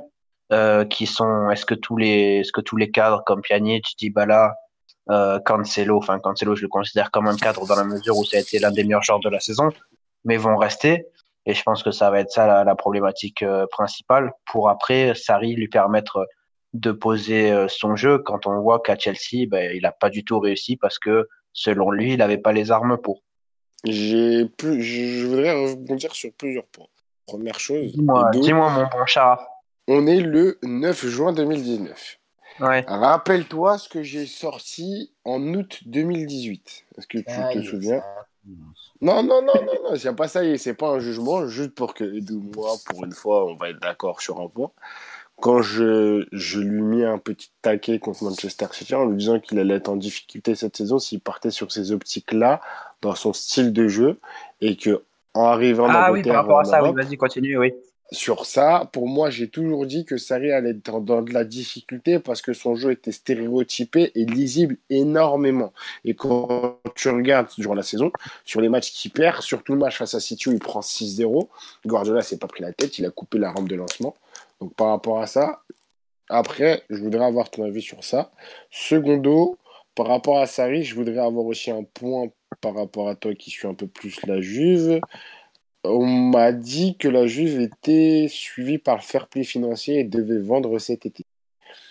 Pour moi, je pense que le mec qui est le plus bankable et qui peut apporter le plus à l'équipe en ayant le moins de pertes, on va dire, quand je dis de pertes, c'est vraiment entre guillemets, et avoir une structure claire, nette et précise, sur le marché à l'heure actuelle, c'est Cancelo. Donc si tu perds Cancelo, tu perds ton mec qui crée le plus de différence offensivement. Et si tu arrives à la Juve pour avoir du Sarri Ball et qui n'est pas non plus un jeu de position idéal et parfait, mais qui va avoir un jeu de possession avec, on connaît tout le tralala, je ne vais pas répéter, ça va être compliqué de créer ça. En plus, il va falloir trouver un poste à Ronaldo, et je pense que Ronaldo ne va pas se plaire dans un rôle de juste pivot. Qu'est-ce que tu fais d'Higuain ? Qu'est-ce que tu fais de Bernardeschi ? Est-ce que Dybala, tu vas le foutre sur un côté, sur ton jeu de position ? C'est un mal de tête énorme. Et par rapport à ça, pour moi, c'est un choix compliqué pour la Juve et pour les joueurs qui vont rester au club si ça arrive. Après, il y a un autre truc, c'est je me dis, si ça arrive, il va avoir le meilleur effectif d'Italie. Sur ça, il n'y a rien à dire. Mais est-ce que ce serait pas mieux de se refaire les dents encore une année en ayant dit que voilà, tu as gagné la Ligue Europa, tu t'es qualifié en Champions League, que tu gardes ton effectif actuel en ayant on va dire le vestiaire dans ta poche à part 2-3 cas, au lieu d'aller à la Juve dans un effectif que tu ne sais pas maîtriser et que tu n'as jamais maîtrisé avec des top joueurs, et en ayant en face de toi, je ne suis pas objectif sur ce cas-là, mais en ayant en face de toi l'un des meilleurs entraîneurs du monde qui va venir avec une dalle énorme, qui n'a pas coaché depuis longtemps, qui va avoir des joueurs qui seront prêts à tout pour battre la Juve. Et à ce moment-là, est-ce que tu n'es pas dans une optique où tu ne réfléchis pas à ton avenir et est-ce que tu restes ou est-ce que tu pars ? Tu as fini ? Oui. Alors, je vais essayer de répondre à tous ces points, mais pas oublier. Donc, le premier point concernant le Sarri Ball, effectivement, comme on le sait, il a une très grande dépendance par rapport au Regista, ça c'est évident. Ça a été énormément mis en lumière à Chelsea, du coup, parce que quand il y avait des prises, des marquages individuels sur Jorginho, bah, l'équipe plongeait totalement, surtout quand en face tu avais des équipes qui collectivement et qualitativement avaient un niveau très fort comme l'a été City, donc ça a été la meilleure rencontre possible parce qu'en face tu avais une kryptonite sur tous les plans. Après, sur le plan de Chelsea, ce qui a posé problème outre la dépendance à Jorginho, ça a été aussi, selon moi, après j'ai pas vu des tonnes et des tonnes de matchs de Chelsea. Le peu que j'ai vu m'a suffi parce que j'avais vraiment pas envie de me coltiner. Je regardais assez d'équipes de merde cette saison. Mais il y avait aussi un point qui a accentué ça, c'est qu'il n'y avait pas de relais. Les relayeurs ont été incapables à aucun moment de prendre aussi un certain leadership techniquement. Au niveau des responsabilités, je veux dire, Kovacic, ça a été un échec cette année. Après, Kanté a été très bon, mais on sait que c'est un joueur qui restera toujours limité dans l'utilisation du ballon. Même si ça ne veut pas dire que c'est une calamité, mais c'est juste qu'on ne peut pas lui confier les clés d'une équipe à la relance. Donc il y a ce point-là, sans compter aussi l'apport catastrophique des latéraux. Mais là, Sarri a aussi une responsabilité parce qu'il a continué, il s'est enterré avec ses idées au niveau des latéraux qui n'avaient strictement pas le niveau. Donc ça, c'est un point. La différence à la Juve, c'est que je pense quand même que qualitativement, il aura plus d'armes à ce niveau-là. Pjanic, pour moi, c'est quand même une classe, deux classes, trois classes au-dessus de Jorginho. Et même au milieu, je pense qu'il y a des joueurs peut-être qui seront plus aguerris qu'ont pu l'être un Kovacic sur cette saison-là ou un Kanté dans ce registre-là précis. Même si le milieu reste pour moi le grand point faible de cette Juventus et la plus grosse illustration de, pour moi, la perte de niveau de la Juventus et la perte de compétitivité depuis 3-4 ans. Même si à chaque été, tu entendais que la Juve se renforçait, que ça allait être un client. Moi, ça fait des années que pour moi, cette Juve régresse qualitativement et qu'elle ne peut pas prétendre au top niveau européen, à part en profitant justement de l'affaiblissement global du football européen, le fait que les locomotives comme le Barça, comme le Bayern notamment, ont beaucoup régressé. Donc ça, je pense que sur le premier point, je t'ai donné mon avis. Le deuxième point, tu me parlais de Cancelo. Pour moi, Cancelo, s'il y a un joueur qui ne doit pas être vendu à la Juventus, c'est Cancelo, pour deux raisons. La première, c'est qu'on sait que le poste de latéral, c'est une pénurie. Tu as très peu de top latéraux. Tu sais que c'est très, très dur d'en trouver de classe internationale. La Juve a réussi à en avoir un avec Cancelo. Et déjà, faut pas le lâcher. Surtout que pendant des années, la Juve a quand même eu un problème assez important au niveau des latéraux, où c'était vraiment les postes faibles de l'équipe. Même si Lichtsteiner a été un très bon soldat et était un très bon latéral, c'était pas un top latéral. Et pareil, quand ils ont eu Evra à gauche, c'était pas un latéral qui avait le niveau pour les ambitions de la Juve. Donc déjà, pour moi, à ce niveau-là, tu peux pas concevoir de vendre un joueur de ce niveau et de ce potentiel à un poste aussi peu servi. Ça, c'est le premier point. Et le deuxième point, c'est que Cancelo en lui-même est indispensable à la Juve dans la mesure où c'est l'un des seuls joueurs capables de créer des différences balle au pied et c'est l'un des seuls top joueurs vraiment de cette équipe. Et la Juve s'est beaucoup reposée sur lui cette saison, alors que c'est un joueur qui était inexpérimenté, qui n'avait pas l'expérience du très très haut niveau et qui ne devait pas avoir autant de responsabilités. Pourtant, il a réussi à les assumer et il a été pour moi l'un des meilleurs joueurs de la saison. Et du coup, vendre Cancelo, ça a plusieurs impacts. Un impact en termes d'image, c'est-à-dire que tu montres encore une fois, même si la Juve adore faire ça, montrer son cul et donner son cul à tout le monde, tu montres encore une fois que tu es incapable de conserver tes meilleurs joueurs et qu'on ne vienne pas me sortir l'institution, parce que ça c'est faux, c'est le plus gros mytho du siècle. Et que deuxièmement, tu vas encore t'affaiblir en termes de qualité sans savoir comment pallier ce départ. Surtout, je ne sais pas si tu as vu, Charaf, que le premier nom qu'on annonce pour remplacer Cancelo, c'est Trippier. Voilà, la fin de la blague. Voilà. Moi, j'entends du Piccini. T'as entendu quoi? Piccini. Ah bah super. Non, mais super, Mathieu, on en reparlera, mais Piccini, c'est un très bon joueur. Oui, bah, c'est peut-être un très bon joueur, je n'ai aucune idée de qui est cette personne. Mais en tout cas... C'est lui du Sporting, Charaf? C'est lui qui a signé à Valence. D'accord, ok.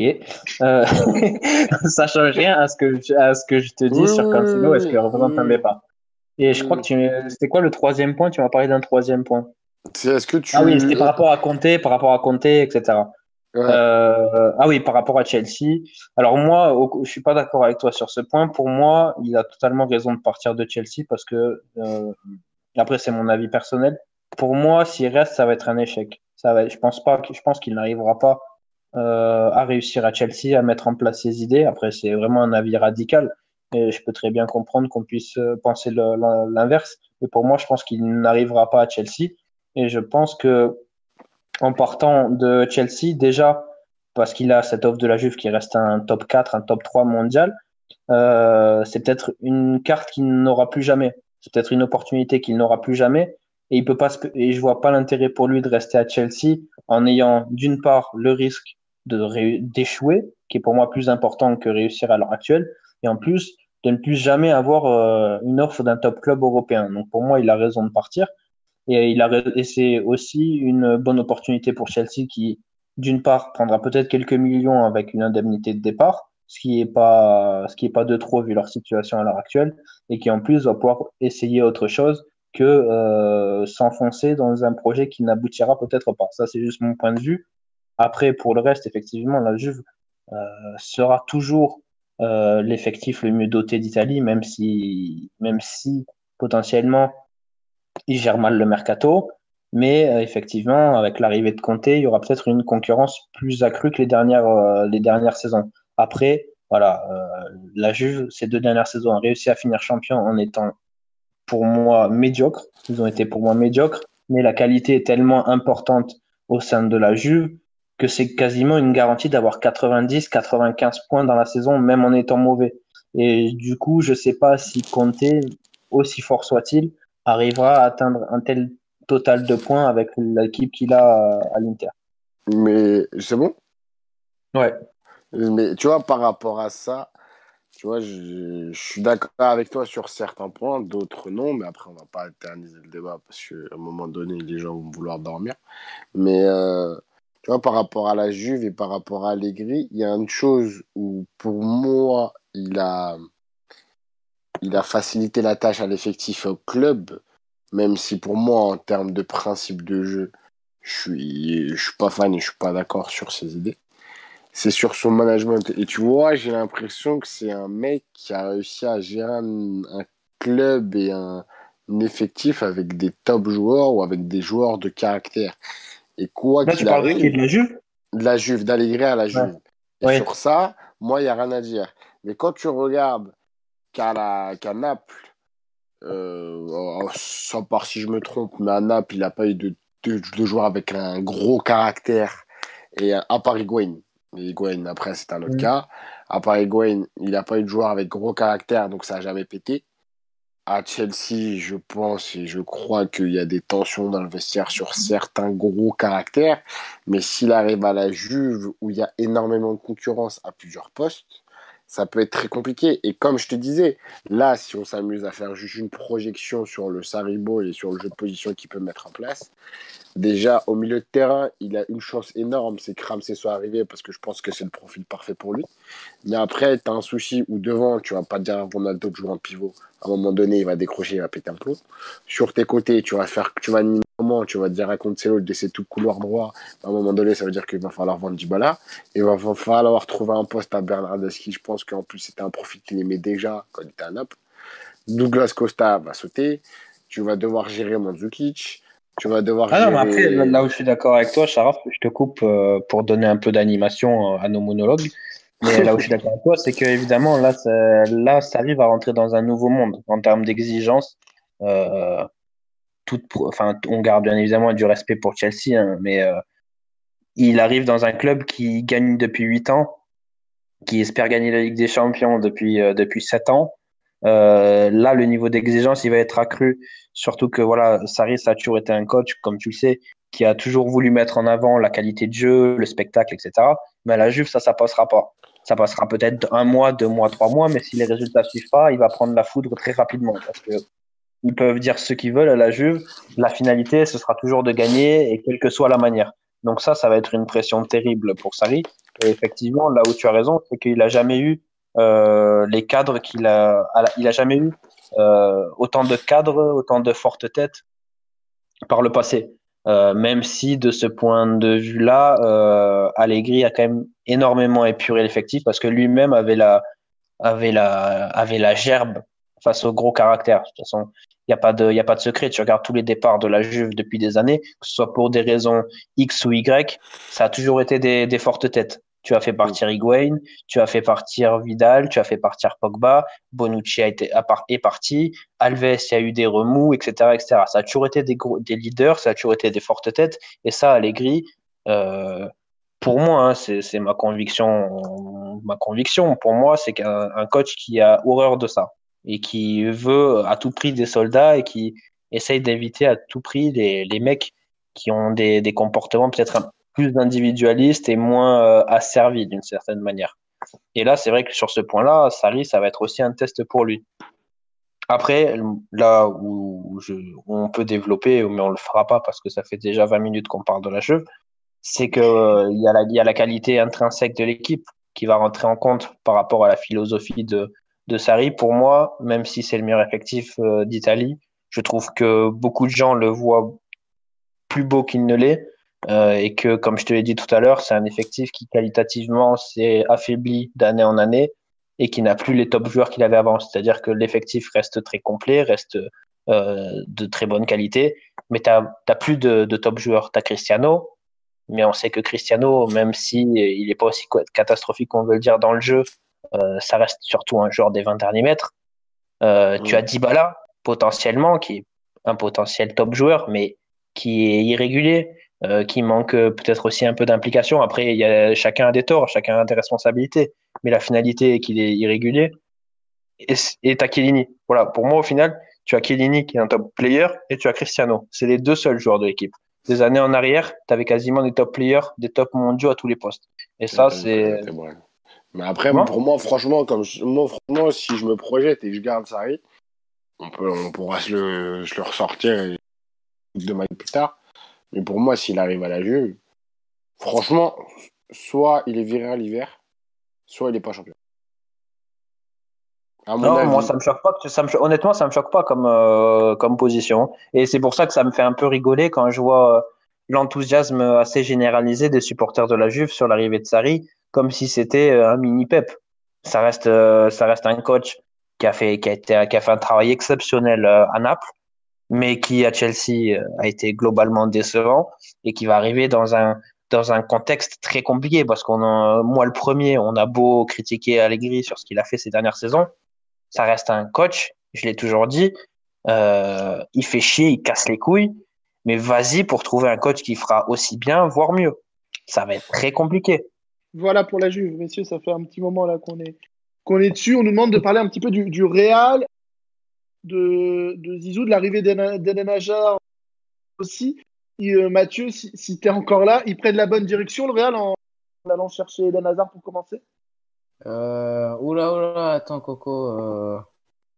Non, mais c'est bien, parce que c'était un peu lèche-lèche leur attaque cette saison. Après, ils sont en phase de reconstruction. Je connais pas plus. Je t'avoue que j'ai pas trop regardé le Real cette année. Mais en vrai, en plus, ils le récupèrent pour combien ? Pour 100 patates, non ? Ouais. Ça va, c'est pas abusé ni rien. Donc, à voir, mais après, on me dit dans l'oreillette que Zidane est éclaté. Donc, je sais pas, on verra. Hein. On sort d'un débat qui est de qualité avec l'argument et Zidane est éclaté. Bah, super. Bah, moi, c'est El Matador del 38, hein, c'est pas moi. J'ai juste repris les termes de l'analyste le plus fin sur le Real sur Twitter actuellement, quoi. Oh là là, qu'est-ce qu'on va faire de toi ? Franchement, 18 ans, la majorité est toujours aussi débile. Bon, on nous dit qu'au final, c'est un peu plus... Avec les bonus, ça peut monter jusqu'à 45. Après, l'argent, on s'en fout. Hein. Honnêtement, le Real, ça fait presque 10 ans. Enfin, financé par Israël. Voilà, ça fait presque 10 ans que le Real n'avait pas investi sur le marché des transferts. Il l'avait fait en 2014, on m'avait confirmé ça sur Twitter. En 2014, ils avaient fait Rames, Kroos et je me rappelle plus le troisième. Ils avaient fait 3 gros Kroos recrues et sinon Isco. Ça faisait depuis 2009. Isco, je crois. Et du coup, ça faisait depuis quasiment 2009 qu'ils n'avaient plus investi. Donc au final, l'argent. Enfin, je trouve ça a pas d'importance d'en discuter. Ce qui est plus intéressant, c'est de voir la refonte de l'effectif qu'ils sont en train de faire. Hazard, c'est un top mondial, donc pour moi, il y a pas de discussion sur ce transfert-là. Il y a pas de raison non plus. Je pense pas qu'il puisse échouer au Real. Après, moi, ma position sur le Real, c'est que le plus gros doute, c'est pas tant la qualité de l'effectif, mais c'est plus pour moi Zidane. Zidane,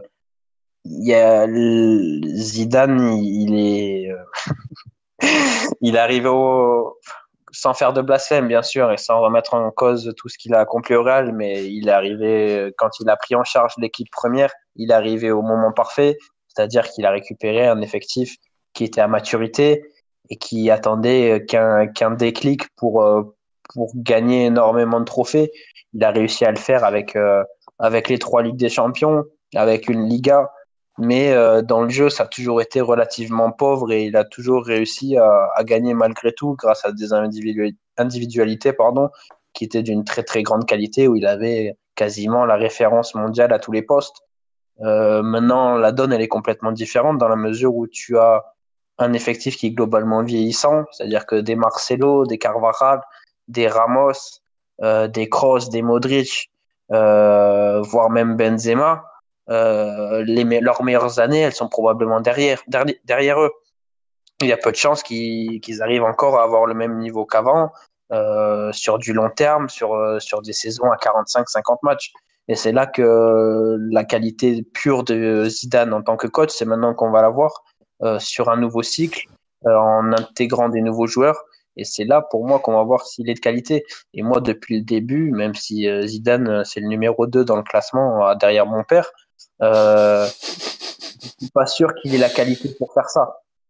Juste, on nous dit dans le chat, si, ça a son importance, le prix d'Hazard, dans l'optique d'une arrivée de Kylian Mbappé par rapport au fair play financier.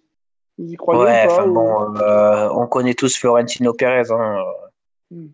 C'est pas 40, pour moi, c'est pas 45 millions qui vont changer grand-chose. Et s'il a envie de croquer le fair play financier par X ou Y moyen, il le fera. Donc, après, un truc par rapport à ça, on part juste du point de vue sportif. Si tu regardes bien, ils ont Hazard, Benzema, Jovic, Isco, et tu vas rajouter Kylian sur ça. Et surtout Kylian et Vinicius. En plus, je l'ai oublié, bien joué.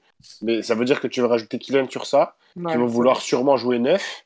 Il va pas vouloir jouer côté droit, alors que lui, il préfère jouer côté gauche. Hazard, il préfère jouer côté gauche. Sportivement, je pense que ce serait pas idéal. Alors que là, ils ont fait le gros coup Hazard. Ils ont plusieurs postes, je pense, prioritaires par rapport au transfert. On nous dit Rodrigo aussi. Ah, Rodrigo, il peut jouer partout, ça, c'est pas problème. Ouais, mais par exemple, si tu prends un mec, là la rumeur Ferland Mendy, si tu récupères un milieu de terrain, déjà, t'as Elder Militao qui sera là. Pour moi, la priorité, c'est un milieu de terrain. Parce qu'un milieu de terrain, à un moment donné, parce que Kroos, Modric, Casemiro... Kroos, il commence à tirer la langue. Modric, déjà de base, sur les trois, t'en as que deux qui ont été des top players. Enfin, je vais te dire pourquoi. Enfin, je vais te dire pourquoi je pense ça. Pour moi, Casemiro, Modric et Casemiro, bien sûr. Oui, bien sûr. Pour moi, Casemiro, il a été très bon. Il a atteint un niveau très très fort. Mais pour moi, ça n'était que le parfait complément d'un Modric et d'un Kroos. À partir du moment où les deux chute de niveau, où on n'arrive pas à garder les standards qu'ils ont eu par le passé, tu vois les limites de Casemiro.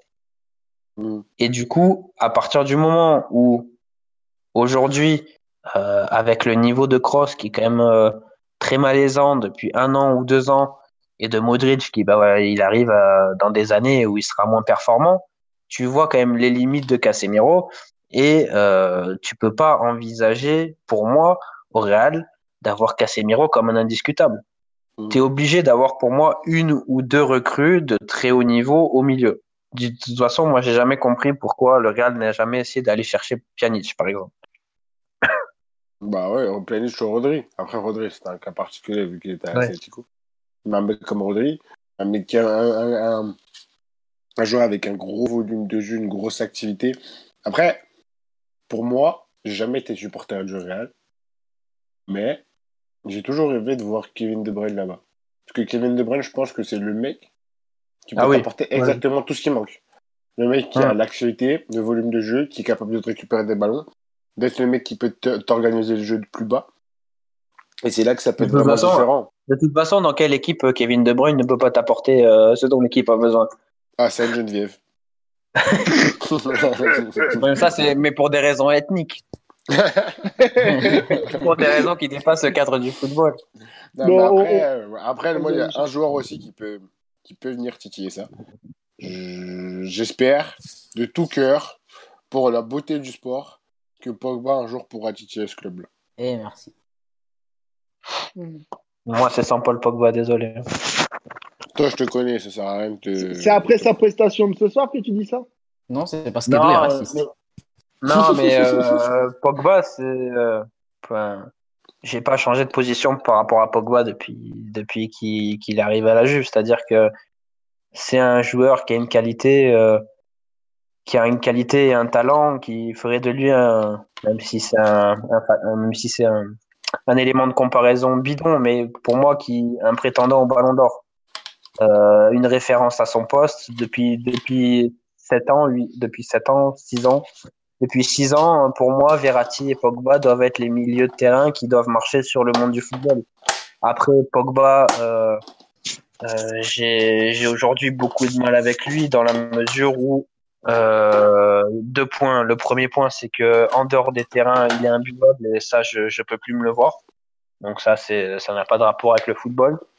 Et le point avec le football, par contre, c'est que j'ai de plus en plus l'impression que pour que son talent soit exploité, ils doivent être dans un fauteuil. Ils doivent être dans un gros confort. Et j'avais fait une comparaison. Pour moi, je compare pas du tout le registre des joueurs qui n'ont pas vraiment de point commun.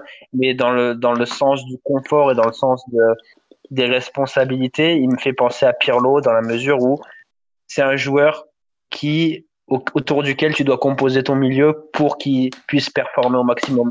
Quand on regarde par exemple la carrière de Pirlo, il a une carrière énorme, c'est peut-être un des meilleurs milieux de terrain des 15 dernières années, il n'y a pas de doute, il n'y a pas de débat là-dessus, mais c'est un joueur qui a toujours été dans un confort énorme, qui a toujours eu des monstres autour de lui pour le faire jouer dans des chaussons.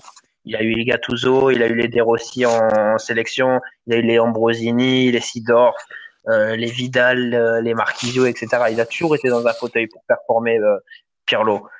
Mais quand je vois Pogba, j'ai l'impression que c'est de plus en plus ça. Et ce qui me fait penser ça, c'est notamment sa dernière saison à la Juve, où ces 6 premiers mois, où il a énormément de responsabilités et où il doit aller au charbon, ça a été très compliqué. On l'avait mis en 10 et c'était lui qui était le dépositaire de tout le jeu. Et il avait eu énormément de mal parce qu'autour, ça tournait pas. Au final, au fil des mois, il y a Dybala qui est rentré dans le 11, qui a apporté un espèce de contrepoint en termes de responsabilité offensive et un jeu qui s'est mis de plus en plus en place. Et au final, c'est là qu'il s'est mis à performer véritablement. Et j'ai l'impression vraiment que pour qu'il donne la pleine mesure de ses qualités et de son talent, il a besoin d'un confort énorme. Et moi, c'est quelque chose avec lequel j'ai pas mal de mal. Voilà pour le Real. Juste avant de se quitter, dernière chose, on nous a beaucoup parlé de Dortmund dans le chat. Sharaf, pas forcément pour parler des coachs, puisqu'il n'y aura pas de changement là-bas. Mais par contre, il y a eu des recrues très tôt annoncées. Plus en tête, mais il y avait Hazard. Il y en a 2 autres. Ils nous ont été tout à l'heure. Brandt. Voilà. Et Schul. Excusez-moi pour les avoir. Qu'est-ce que tu peux nous dire sur tout ça ? C'est bien pour Dortmund ? Je pense que je suis le mec le plus pessimiste en tant que supporter de Dortmund dans le réseau francophone. Mais non, c'est des recrues de qualité. C'est des recrues qui vont t'apporter énormément. Surtout Julian Brandt et Hazard qui vont te rentrer dans la rotation. Pour le moment, Schule, pour moi, c'est un joueur qui va être dans la rotation à part départ de Guerreiro. On ne sait pas ce qui peut se passer cet été. Mais après, c'est une logique que le club a toujours respectée, toujours vouloir faire les transferts le plus rapidement possible pour avoir l'effectif complet avant la reprise, pour que le coach puisse travailler dans les meilleures conditions possibles. Mais pour moi, j'ai toujours ce souci qu'on n'a pas de top player, qu'à l'heure actuelle, on a 2 top players dans le club. C'est Marco Reus et Axel Witsel. C'est 2 mecs qui portent leurs couilles comme jamais et qui sont capables de faire des différences quand il le faut et mettre le caractère qu'il faut sur les gros matchs. À part ça, on n'a personne. On perd un titre cette saison à cause d'un manque de caractère énorme sur les lignes les plus importantes qui sont derrière et devant. Au milieu de terrain, à un moment donné, Witsel n'est pas capable de tout faire. Et pour moi, il manque encore un top player dans ce club pour pas avoir la possibilité d'être un vrai concurrent direct au Bayern Munich, voire être un concurrent pour faire un potentiel dernier carré en Europe. Et c'est là que c'est très compliqué parce que pour moi, je pense que le club arrive à un stade où il sature parce qu'on est sur de l'accumulation de potentiel et de potentiels top players, mais à un moment donné, ils n'arrivent pas à éclore parce que tu as un manque de caractère, de volonté, de titre. On est trop sur de la suffisance que le plafond de verre est en train d'être touché. Et le seul joueur qui peut t'apporter ça, on va dire, à l'heure actuelle dans les transferts, c'est Julian Brandt, parce que c'est un joueur qui a énormément de qualité, qui a de l'expérience, qui a beaucoup joué, qui a joué très jeune et qui a été poursuivi par tous les clubs en Europe, clause moins chère. Mais soit on arrive à un stade où lui se stabilise à Dortmund et apporte ce qu'il faut dans ce club-là, et dans ce cas-là, je ferme ma bouche et merci Watzke et Sébastien Kiel. Mais si c'est pas le cas, je pense que le club va prendre un énorme tournant, que ça va être un club d'achat-revente et qu'à un moment donné tu vas avoir aucune stabilité et que ça peut se tourner comme la période où Klopp est parti, où tu as une génération qui est très bonne et après tu auras une génération qui sera moins bonne, où tu pourras tromper sur ton mercato, chose qui peut être totalement logique avec la prise de risque que tu as, et que sportivement tu n'as pas l'équilibre qu'il faut, parce que là on n'en parle pas encore, le Bayern va vouloir recruter. Ils ont recruté déjà Pavard, ils ont recruté Lucas Digne, je pense qu'ils vont aussi recruter offensivement. Ils vont se renforcer un maximum, et c'est à partir de ce moment-là que le Bayern va commencer à step up d'un coup, et nous on va pas réussir à step up et on va être dans la merde, parce qu'on sera jamais capable d'aller chercher un top player à l'heure actuelle. Parce qu'on sera incapable de mettre le salaire qu'il faut, de suivre le marché actuel, et on sera dans la merde comme des cons et on dira donc le Bayern nous a aidés, nous ont donné de l'argent, allez vous faire reculer. Voilà pour ce beau message d'espoir, de positivisme et tout ce qui s'ensuit par rapport au le futur du Before Me. On termine avec la stat. Kylian Mbappé a perdu 22 ballons ce soir, le de l'équipe de France d'après Opta. Je crois, peut-être avec un dernier pronostic pour ceux qui n'étaient pas là en début d'émission, et d'où demain 2 matchs à pronostiquer. On a d'un côté Portugal-Pays-Bas, finale de la Ligue des Nations, et la finale de Roland-Garros, Dominic Thiem, qui a joué pendant 24 heures contre Djokovic face à Raphaël Nadal. Et d'où dis-nous tout sur ces 2 matchs, le combiné à prendre. Est-ce que je dois donner... parce que j'ai déjà dit ce que je pensais de Raphaël Nadal, Dominic Thiem. Est-ce que je dois donner mon avis? Oui, 3-7-0. Ok. Nadal. 2-12. Ok. Ouais. Et sur la finale de la Nation League. Et Portugal, Pays-Bas. J'invite tous ceux qui me suivent sur mon compte à me suivre demain. T'es une merde, Edo. Hein. Je tiens à te le dire déjà. T'es une merde. Mais j'ai même pas fini ma phrase. Oui. Et à me suivre comme je l'ai fait lors de Pays-Bas-Angleterre avec un ticket Mathis de Ligt et Virgil van Dijk. Voilà. Il faut jouer les deux. Il y en a bien un qui va marquer. On y croit et on gagne, bordel, on gagne! Mathieu, dernière chose pour conclure sur cette finale de la Nation League. Toi qui reviens du pays, de la péninsule. En Lyon, Sissignon, en Lyon. Ça se passionne là-bas pour cette finale, pour ce dernier carré. Bah attends, Coco, je me chie dessus parce que on pue la merde, hein, clairement. On pue la grosse merde. Ça, c'est étonnant. Le donc, Portugal ne pas savoir jouer au football. Tiens, bizarre. Bizarre. On va se faire rouler dessus, sa mère. Tu penses pas que William Carvalho va prendre le dessus sur Frankie de Jong, Mathieu? Bah attends, ça ne fait aucun doute. Il va... Non mais tu sais que du stade, c'est affolant, hein, parce que le type, il perd le ballon, après il met son gros cul devant le joueur adverse, il le récupère en faisant faute. Oh putain, quelle surprise. Oh. Bon, en tout cas, cette finale, je ne sais pas si c'est vraiment une réussite, hein, cette Nation League. Je crois que tout le monde s'en bat un petit peu les rouleaux là, avec la finale en plein mois de juin. Et ben, je crois que ça va être l'heure de se quitter, messieurs, dames. Ça fait un moment qu'on est en live, exactement 1h36. N'hésitez pas à nous suivre sur SoundCloud, sur iTunes Podcast également, où les podcasts sont disponibles, à vous abonner. Pour la régularité, je ne sais pas quand on se retrouvera, quand disponible, bien évidemment. Oui, j'allais te demander, Coco, est-ce que tu envisages des podcasts durant la seule compétition que les gens attendent, c'est-à-dire la compétition double détenue par Mauricio Isla et Jean Beauséjour? D'ailleurs, j'avais une question à te poser. Je pense que oui, mais Vargas, il joue qu'en compétition ou il est encore dans un club? Je crois qu'officiellement, il a une licence au sein du club de Tigresse. Il est remplaçant.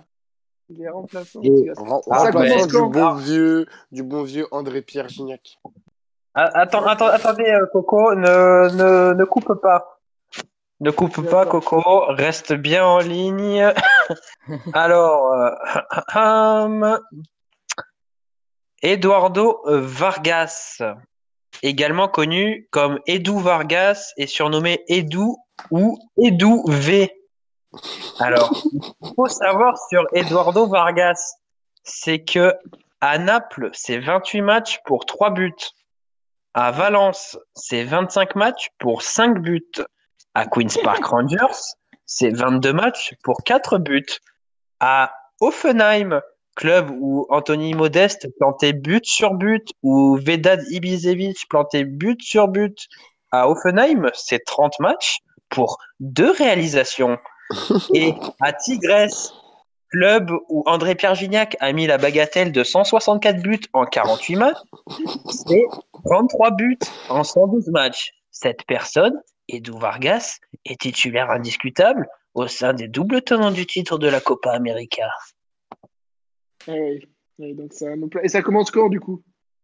Et il me semble que ça commence samedi prochain. Je connais juste la date du premier match du Chili qui est dans la nuit de lundi à mardi contre le Japon. Le Japon ? Contre le Japon ? Oui, contre le Japon, pays situé sur la cordillère des Andes, comme vous le savez. Mais c'est une coupe Konami, votre truc, c'est pas une coupe. Alors, oui, il y a le Japon et le Qatar qui sont invités. Donc, pourquoi me demandes-tu, Coco ? C'est très simple. La Copa América invite toujours des équipes en compétition, sauf qu'en général, ce sont les États-Unis ou le Mexique. Et cette année, c'est le Japon et le Qatar. D'accord. Dans ce qui promet des scènes savoureuses, sachant que le continent sud-américain est un continent qui n'a toujours pas intégré la notion de racisme. Alors, que font les Sud-Américains quand ils voient des Asiatiques ? C'est très simple. Ils se tirent les yeux pour imiter leurs yeux. Donc, je pense qu'on va avoir des scènes vraiment très intéressantes pendant cette Copa América. Je n'invente rien. Hein. Les scènes, vous pouvez les voir. Lorsque River Plate est allé jouer la finale de la Coupe du Monde des clubs qui avait lieu à Tokyo, je crois. Tu avais des milliers de supporters de River qui se foutaient de la gueule des Japonais au Japon. Voilà, donc ça, faut le savoir. Mais j'invente rien, là, vraiment, il n'y a aucune invention. Hein. Je le dis dans mon livre. Ah ouais, non, je le dis dans mon livre. Eh bien, incroyable. Eh bien, on va se quitter là-dessus, sur ces belles paroles, en tout cas. Messieurs, bonne nuit à tous, on se retrouve très vite en tout cas. Bonne nuit. Et voilà. On se retrouve très vite en 2021 pour un prochain podcast. Voilà, pour l'été 2021. Merci à tous de nous avoir suivis, on se retrouve très bientôt. Salut!